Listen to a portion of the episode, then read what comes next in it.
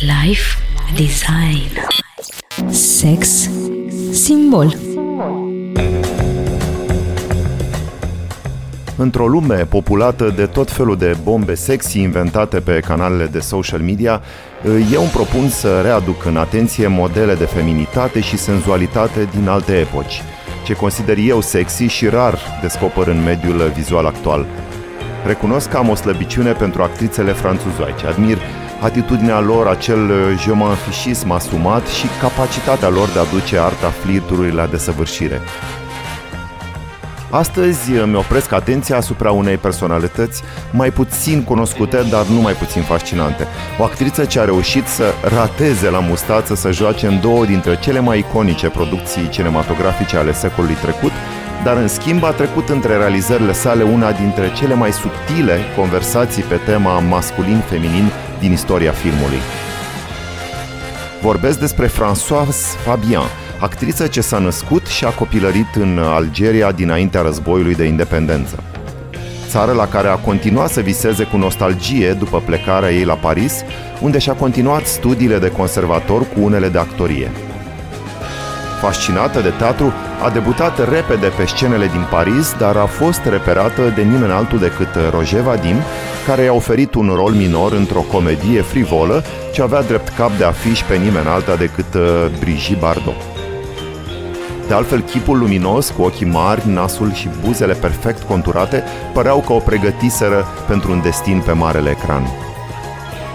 Alte roluri se țin lanț, unele în producții ale unor mari cineași precum lui Mal și mai ales lui Bunuel în celebrul Belle de Jour, în care joacă rolul unei matroane de bordel. Dacă nu ați văzut încă această minunăție de film, vă invit să o faceți cât mai curând. Tânăra Catherine Deneuve este magistrală în rolul unei burgheze amatoare de senzații mai tari. Sfârșitul anilor 50 marchează și începutul relației dintre François Fabian și regizorul Jacques Becker, o figură extrem de respectată în lumea Nouvelle Vague. Regizor cu care, de altfel, François nu a reușit să toarne nici măcar o peliculă. Mariajul lor s-a curmat brusc după doar trei ani, Becker a decedat. De-a lungul scurtei, dar intense lor relații, François a avut oportunitatea de a juca în Dolce Vita lui Fellini. Regizorul a vizitat-o personal la Paris pentru a o convinge să joace rolul Madelenei, ce a revenit într-un final lui Enoch Aimé. Din păcate, soțul ei a făcut o cumplită scenă de gelozie la uzul faptului că filmările ar ține-o departe de el două luni. Mai mult a încercat să-l provoace pe Felini la duel, ceea ce părea un gest foarte romantic, lejer de modat, din fericire nu s-a ajuns acolo. După moartea primului său soț, oportunitățile au continuat, iar punctul culminant l-a constituit propunerea regizorului Eric Romer de a juca într-o peliculă de-a sa alături de deja celebrul pe atunci Jean-Louis Trintignant. Ca să o convingă, Romer a organizat o vizionare privată cu filmul său precedent La Colecționeuse.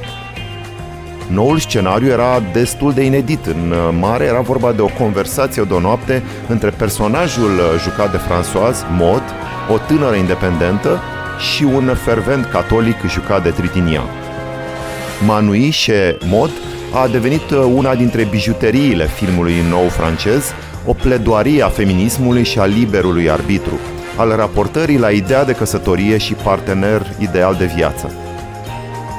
Françoise Fabian este perfectă pentru rol, o oportunitate de a-și pune în valoare vocea caldă, cu o cadență impecabilă formată în lumea teatrului, acea abilitate de a improviza din tonalități, respirație și ritm, pe care Fabian o compara cu improvizația de jazz.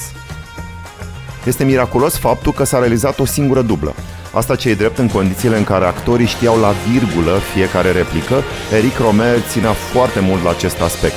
În schimb, le lăsa libertatea actorilor să le rostească în ritmul și intonația pe care le considerau potrivite. În ciuda faptului că pelicula este în alb-negru, François Fabian pur și simplu strălucește în acest rol, unul dintre cele mai iconice personaje ale cinematografului Nouvelle Vague.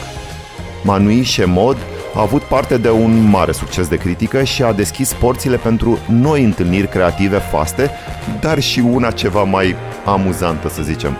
Bunuel și-a dorit să o aibă pe Fabian pe afișul filmului său Farmecul discret al burgheziei, ceea ce actrița și-ar fi dorit din tot sufletul. Problema a fost că producătorul peliculei i-a propus să joace fără să fie plătită, cu promisiunea că va primi ceva gen o bijuterie la sfârșitul filmărilor. Moment în care François Fabian l-a dat pe ușa afară. Proiecte de tot felul s-au înlănțuit într-o carieră ce se întinde pe mai bine de șapte decenii.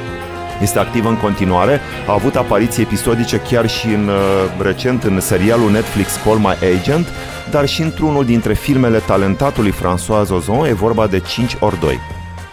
A rămas foarte activă și în lumea teatrului, ceea ce a ajutat-o să treacă peste dispariția celui de-al doilea său soț, actorul și realizatorul Marcel Bozufi, cu care s-a căsătorit în 1963 și care din păcate a murit în 1988. Recent, Françoise Fabian și-a lansat autobiografia, iar la frageda vârstă de 85 de ani, primul său album muzical. Asta da vitalitate. Life Design Sex Simbol